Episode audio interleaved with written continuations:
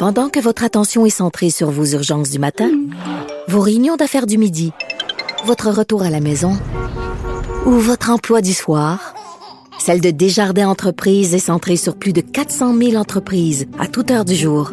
Grâce à notre connaissance des secteurs d'activité et à notre accompagnement spécialisé, nous aidons les entrepreneurs à relever chaque défi pour qu'ils puissent rester centrés sur ce qui compte, le développement de leur entreprise. Parce qu'en immobilier, faut être à son affaire. Suivez les conseils de nos experts. Via Capital, les courtiers immobiliers qu'on aime référer. Bonne écoute. Si c'est vrai qu'on aime autant qu'on déteste, Martineau, C'est sûrement l'animateur le plus aimé au Québec. Vous écoutez Martineau. Cube Radio. Ah non. Ben non, là. Ça se peut pas, là.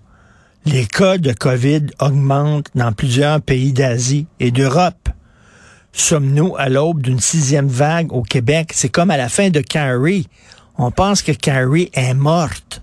Hein? Sa meilleure amie va sur sa tombe, puis là, le brossard de Carrie. She's back, maudit. On va en parler avec M. Jacques Lapierre, virologue à la retraite. Bonjour, M. Lapierre. Bonjour, M. Martineau. Monsieur Lapierre, j'aime ça vous parler, vous le savez. Je trouve qu'on a une bonne chimie. Je vous trouve sympathique. Mais taboire, parlant encore de COVID, ça se peut pas. Est-ce que- est-ce qu'on il faut craindre là, que ça, ça, ça soit la même chose ici, qu'à un moment donné, ça reparte en fou, les cas? C'est une très, très bonne question. Euh, je vous dirais, j'espère que non. Parce que les- les- la population québécoise est quand même super bien vaccinée, mieux que peut-être partout ailleurs. Donc, euh, on est peut-être protégé contre un, nouveau virus qui apparaîtrait. Euh, mais on n'est pas à l'abri de ça. Quand, quand on regarde ce qui se passe en Europe actuellement, ça augmente. Ils ont levé les mesures sanitaires il y a quand même presque un mois. On commence à avoir des cas. Euh, en Asie, en Nouvelle-Zélande, euh, bon, si je regarde Hong Kong, Shenzhen, euh, c'est euh, reparti. Euh, ces gens-là avaient une, avaient une pratique d'essayer de, de faire un contrôle total pour pas qu'il y ait de cas. Puis là, actuellement, ils sont en train d'échapper à cause de- du Omicron. Euh, bon, puis là, il y a des gens qui nous disent, ben, ça arrivera pas parce que le printemps s'en vient, ça va réchauffer, donc Mm. on va échapper, euh, on va échapper à une nouvelle vague. Ben, c'est parce que euh, à Hong Kong, à Shenzhen, euh, il fait pas froid là. Euh, à Shenzhen, Ben actuellement, il fait 28 degrés, c'est une zone tropicale. C'est pas, j'ai, j'ai Oh! travaillé, j'ai déjà travaillé à Shenzhen, puis euh, ça prend cinq minutes de mouiller une chemise. à Shenzhen. Ça fait très, fait très, très chaud. OK, ça, c'est des mauvaises nouvelles en maudit. Puis vous avez vu aussi les, les morgues débordent là-bas. Oui, ah ouais. Oui, oui, il y a beaucoup de beaucoup, beaucoup de mortalité. Mais ce qui arrive, c'est que là- là-bas, la vaccination est beaucoup moins euh, était, était mo- moins populaire, donc il y a moins de gens vaccinés. Euh, on les a protégés beaucoup en les confinant exactement très, très, très serrés, donc pour pas qu'il y ait du tout de virus. Puis là, ben, maintenant qu'il y a eu une ouverture, ben, paf, tout est, tout est rentré dans, dans, dans ces endroits-là. Donc, qui arrivera peut-être pas au Québec parce qu'on est très vaccinés. OK, on a plus misé sur le confinement là-bas que sur la vaccination. Est-ce qu'on, selon vous, est-ce qu'on a levé ici euh, toutes les consignes beaucoup trop vite? Est-ce qu'on y aurait dû y aller un peu plus graduellement? Hum, Ben moi, ça fait déjà un bout que je dis, euh, quand on lève des consignes, on lève une consigne à la fois et on laisse au moins dix jours entre chacune des levées de, cons- de consignes pour voir l'effet que ça fait, cette, cette, cette levée de consignes-là. Parce que si on, on lève tout en même temps, euh, on peut plus Ben savoir oui. s'il y a où le problème. S'il y a un problème qui apparaît, là, on ne pourra pas dire ben, c'est à cause de telle, telle chose qu'on a faite puis qu'on a mal faite. C'est-à-dire que soit que tu, tu recommences à confiner tout le monde, ce qui n'a aucun bon sens, parce qu'il n'y a personne qui veut ça. Là. Et puis, euh, ou qu'on fasse, je ne sais pas quoi, mais si si euh, si un virus qui arrive, euh, on va voir là qu'on va être confronté à ce virus-là, il faut être capable de se Ben défendre. oui. Puis le problème actuellement, c'est que là, on regardait toujours du côté de l'Europe, on disait trois semaines plus tard, ça va arriver chez nous, parce que c'était très tranquille du- au, au niveau de l'Asie. Mais là, si euh, on a plein de cas en Europe, puis qu'on a plein de cas en Asie, ben, on augmente encore les chances d'aller chercher un, un réassortant qui qui, fera peut-être pas la d'affaire. Puis, ouais. Puis là, en Europe et en Asie, c'est pas un nouveau variant, c'est toujours Omicron, là. C'est toujours Omicron ou c'est le BA2 là, qui est Oui, le, oui. petit frère, le, petit frère de, de, de Omicron. Euh, au Québec, on ne sait pas combien il y en a de BA2, il y en a, mais euh, c'est c'est pas testé beaucoup. Euh, la santé publique nous dit bon ben là, on arrête les mesures euh, qui sont plus personnelles pour aller vers des mesures plus opérationnelles. Puis pour eux, les mesures opérationnelles, c'est de tester puis de vacciner. Le problème, c'est qu'on teste pas beaucoup. Puis hmm. euh, on, va, on vaccine pas beaucoup actuellement parce que les, gens qu'il faudrait vacciner actuellement avec la troisième dose, il y en a beaucoup qui ont eu la COVID dans le temps des fêtes. On leur demande d'attendre trois mois. Donc trois mois depuis le temps des fêtes, c'est avril. Donc euh, j'espère que ces gens-là au mois d'avril vont dire bon ben je vais chercher ma troisième dose parce que c'est c'est ça qu'on a besoin pour avoir un vaccin complet. Et là, les autorités savaient qu'en levant des consignes que y a, les hausses repartent. Bon, il y aurait des hausses de cas, c'est certain, mais en même temps, bon, il faut pas que ça dépasse un certain niveau. C'est certain qu'il va y avoir des hausses si on lève les consignes. C'est normal, mais là, il va falloir voir est-ce que ça dépasse le niveau de normalité. Là.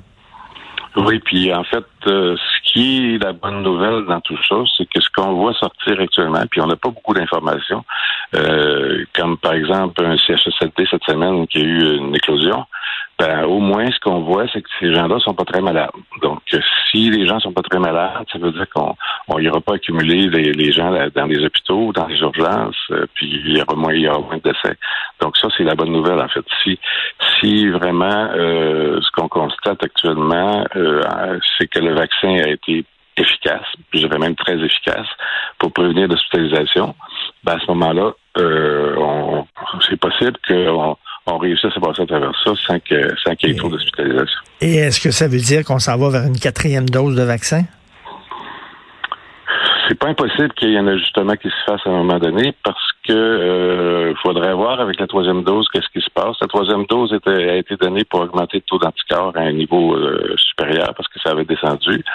Euh, est-ce qu'il y a des données quelque part qui nous disent si cette troisième dose-là est en train de. Les anticorps induits par cette troisième dose-là sont en train de descendre tranquillement?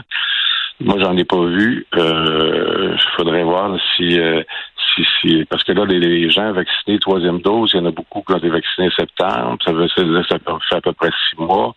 Euh, donc, est-ce que le taux d'anticorps de ces gens-là diminue? Moi, j'aimerais beaucoup le savoir.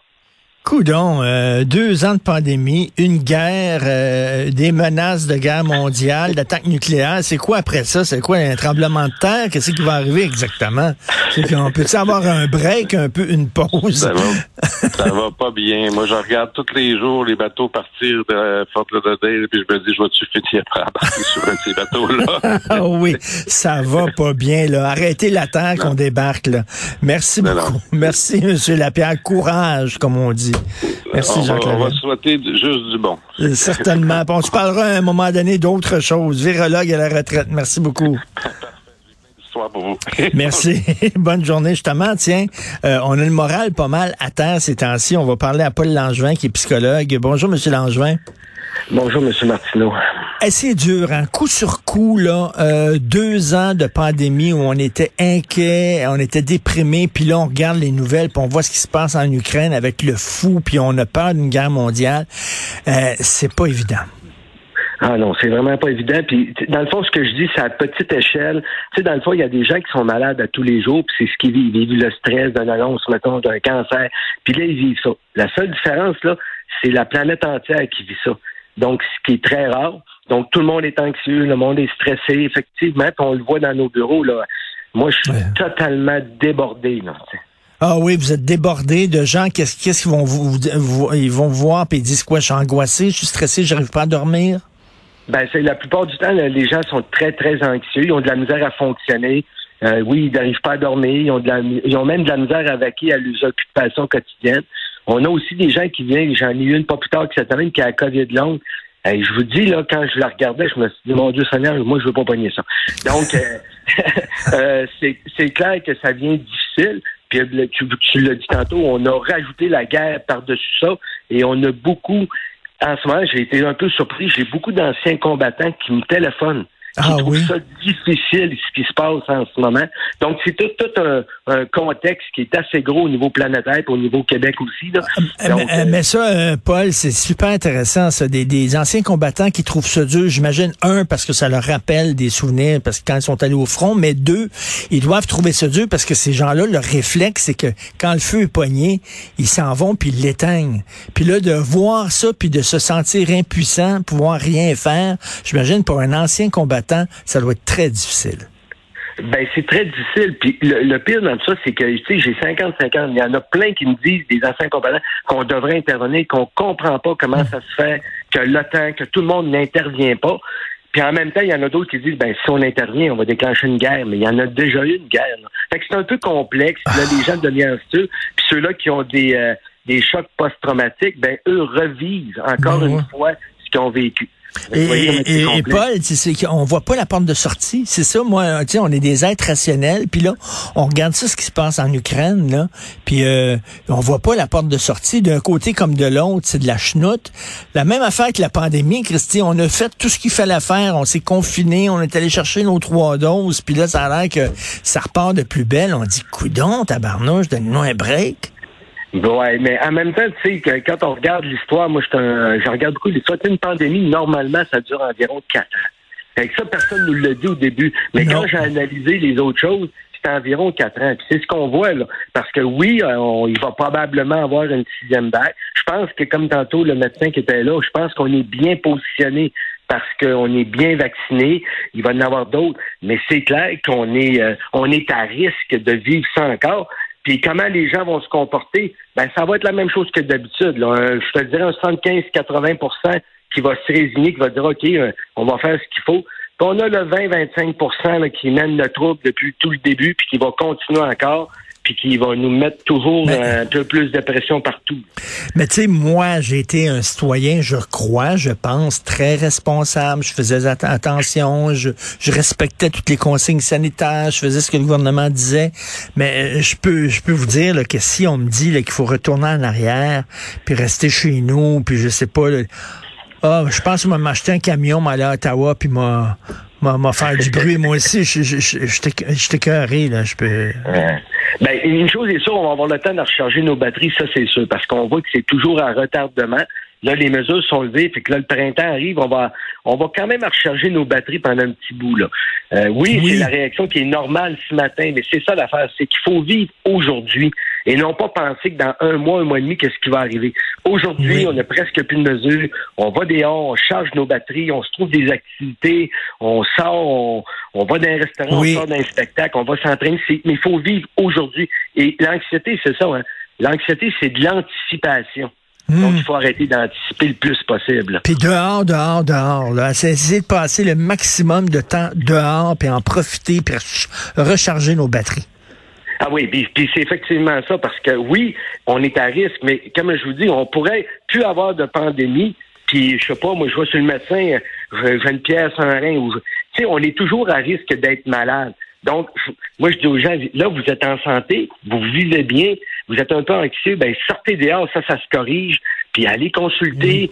Euh, il y a plein d'organismes, puis aidez-vous là, à recharger vos batteries jusque, oui, la prochaine fois.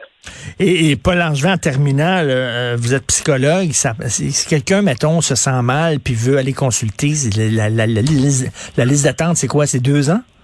Ah, mon Dieu, je pourrais pas vous le dire. Je sais que dans mon bureau, c'est une coupe de mois, mais tu sais, je suis pas le seul professionnel. Il y en a plein. Puis il y a plein de ressources, des fois, à lesquelles on pense pas. Il y a toujours l'info sociale qu'on peut appeler. Oui, ça va être long, mais tu sais, au lieu de, tu sais, je dis aux gens, ben, inscrivez-vous. C'est sûr que si vous trouvez ça long, en plus, vous vous mettez pas sur la liste d'attente, ben, dans quatre mois, là, vous allez dire, ouais, mais là, je veux des, ouais, mais inscrivez-vous à l'avance. Puis en même temps, plus on s'inscrit, plus le gouvernement va être obligé de faire de quoi?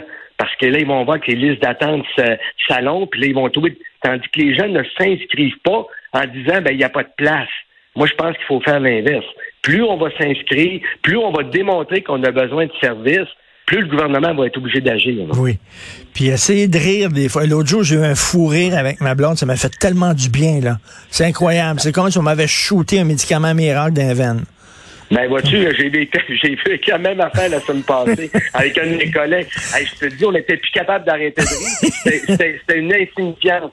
Mais ça nous fait du bien. Ah, oui. ça, j'ai dit aux gens, sortez, allez voir des spectacles d'humour. On, a, on a plein d'humoristes au ben Québec.